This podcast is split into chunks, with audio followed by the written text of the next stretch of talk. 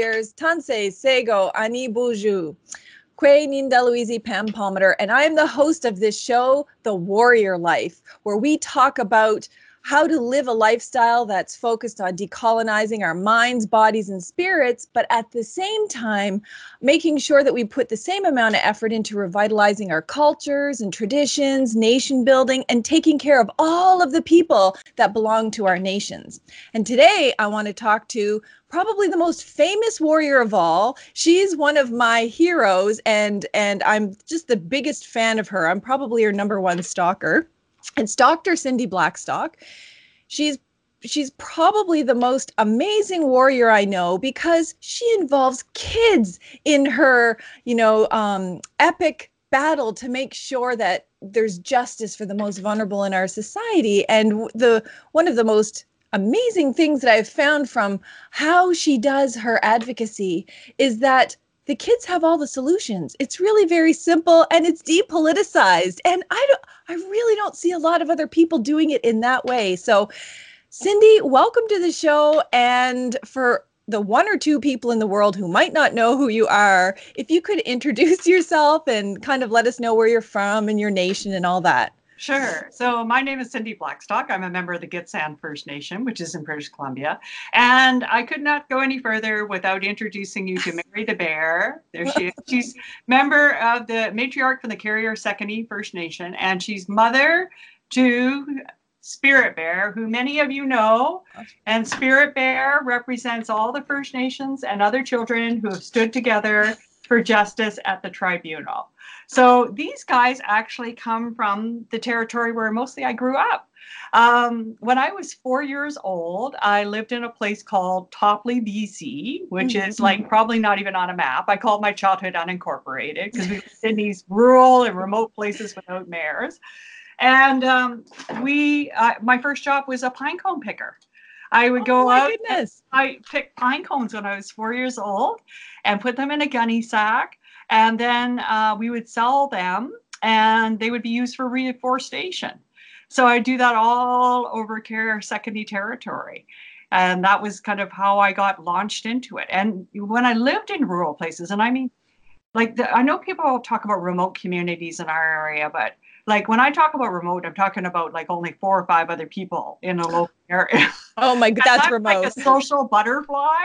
And so like it was it, you know, there's only so many times you can talk to the wolves and feel good about it. Right? yeah. uh, but in some ways I think that's where I got kind of my, you know, I guess practical kind of side of me. Yeah. Right? And just more grounded and I just you know, I follow what my mom's best advice is, which is when you come across something complicated, look for the obvious because no, almost no one does. Hmm, that's good advice. It is good advice, right? I think we overcomplicate things too much. And that's why I love working with kids, right? Kids can just see things, raise, especially injustice. They see it so clearly, you know. And what a lot of us forget is that all children understand fairness when they're two years old. Oh. So they understand it when they're two years old. And so you don't have to teach them very much. You just need to nurture that and make sure that they don't lose it and they don't rationalize inequality or unfairness to other people. And then teach them how they can address it, right? To mm-hmm. do it in respectful ways, um, to do it in loving ways, but to do it in very clear and effective ways. And that's what it, that's what I've tried to do. Wow. Well, I mean, that's when you think about it, it's all of the negative stuff is the learned behavior because the positive uh just seems so natural in babies and toddlers and kids. They just naturally are empathetic and naturally, you know, care about other people or if they're sad or if something's wrong. But I feel like your point about all of this being normalized, learning to rationalize or justify or, or seeing how other people are acting is where we kind of fall down. Yeah. And on, sometimes I, what I really realize or learn from the kids is, you know, you've, seen, you, you've been to Ottawa lots of times. I live mm-hmm. here. I see lots of protests and people are angry and crying up on Parliament Hill. Well, I don't want to be a part of that, right? Anger and crying. And what the kids have really taught me is that the most sustainable movement has to be based on love. Aww. And that's what elders have always said too, like Elmer Courchene, you know, the late yeah. Elmer. He always based everything that he did on love. Um, and I think that that's the way that we have to kind of recalibrate our traditional ways of advocating. So we have, uh, you know, we bring children together, we have them do hearts and send them to the prime minister so that First Nations kids get a fair childhood. And, you know, th- we do it in fun ways with our teddy bears. Spirit Bear is very popular and he goes out and teaches everybody. And we have ambassador programs where his family members get hosted by different communities. And so just by doing stuff like that, it really, in many ways, I think brings back the best of our culture, which is we can stand up for injustice on a basis of love. And that's something no government in Canada has ever been able to do. Well, and the thing is, is that you're you're really doing what other people haven't done. So, for example, I've gone to the United Nations many times, and you know, uh, given testimony and answered questions. But didn't you take some kids to the United Yeah. Nations? Yeah, absolutely. Well, you know, like you have been there before, saw lots of adults talking about kids, and I thought, well, why wouldn't we bring kids themselves to talk to the UN?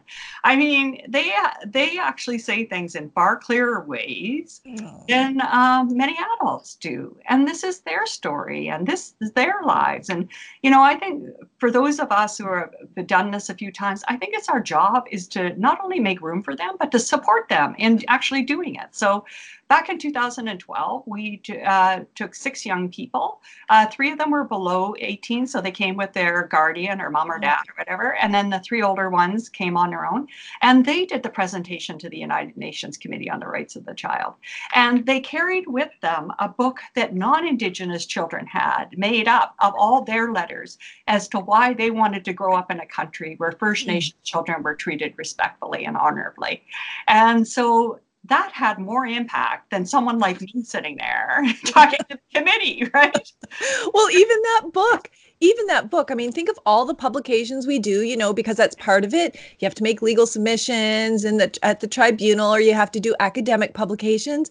But that book written in the just honest, direct, imperfect, sweet ways that kids are to say, you know, I don't think that's fair if someone doesn't have a school. That that is far more impactful to me as a lawyer than a lawyer trying to explain all the legal ways why it's not fair. Yeah, because they don't rationalize it at all, right? And they can see it so clearly. Like some of the letters showed what their schools look like, and then what a First Nations school looks like.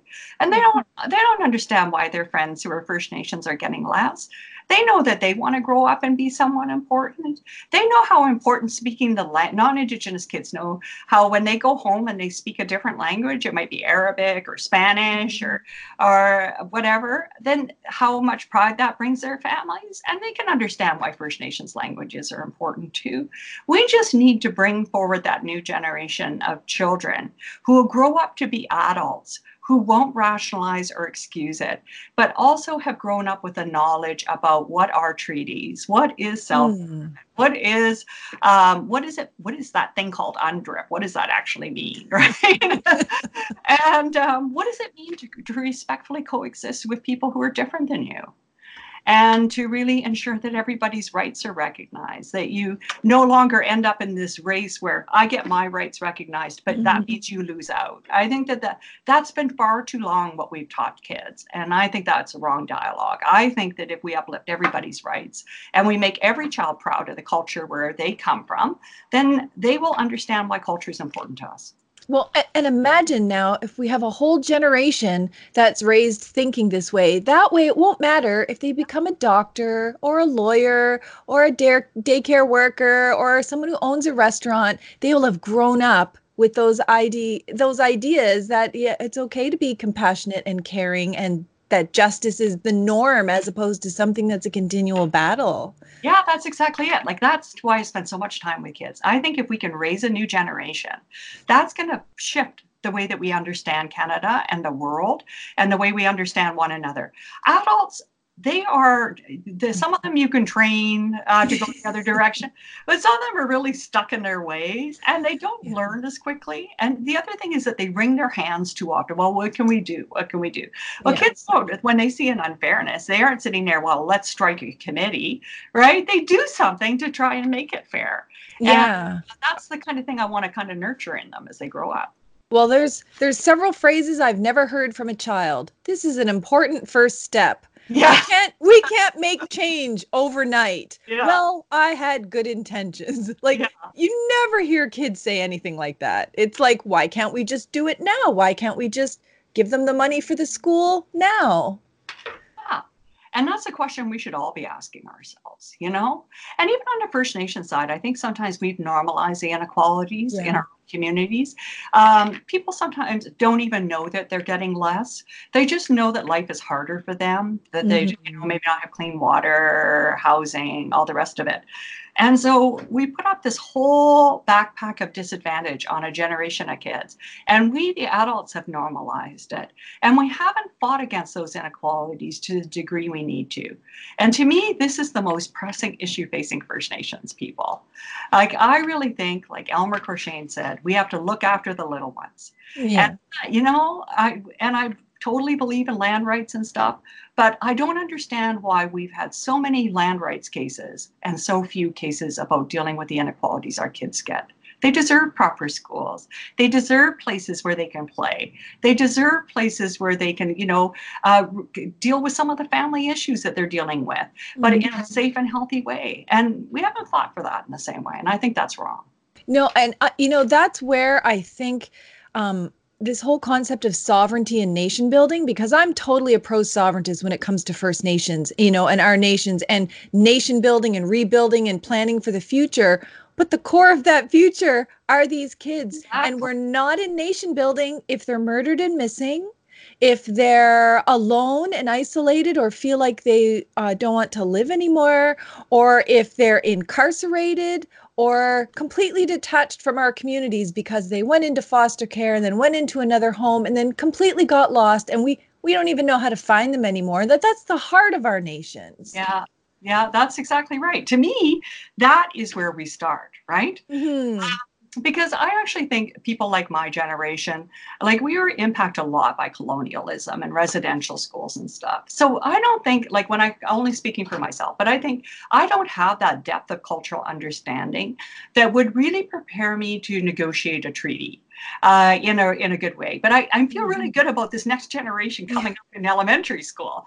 I think that they really have that knowledge, and it's our job almost to raise that next generation who can deal with those other big issues. But Mhm. our first job is to make sure that they have a childhood that makes them feel proud and honored, that makes them feel safe and secured, and that they never have to recover from. That's our job of Yeah. our generation.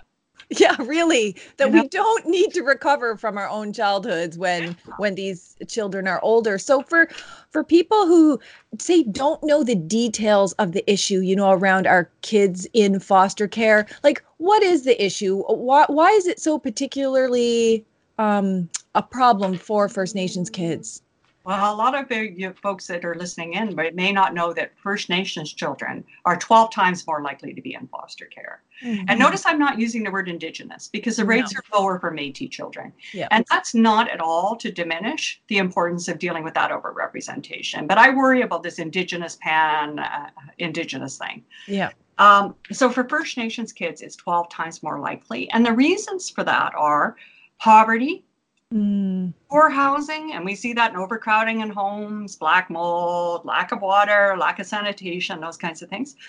And then multi generational trauma that leads to addictions. So, those are the major reasons that drive it. And in some ways, that's good news because actually, with the proper interventions, we could we could deal with a lot of that. But um, the bad news is that the Canadian government underfunds all of those services. And that means that, um, you know, child welfare workers who are, uh, in many cases, doing good work at the First Nations agencies. I should say they're actually, if you're serviced by a First Nations agency, you're about half as likely to lose your kid. oh but my. doing so on far fewer resources. And um, they're also doing so when the bigger issues, like, you know, you can do child welfare, but if no one is building proper homes and if no one's Mm, looking at the water supply, then it's really going to make it still hard for families to get to a place of wellness to deal with addictions and mental health. So we need to have what I call equity. And that is that it doesn't just, it's not the same as everybody else gets off reserve because not everybody else off reserve has ever dealt with these ongoing inequalities in every right. program.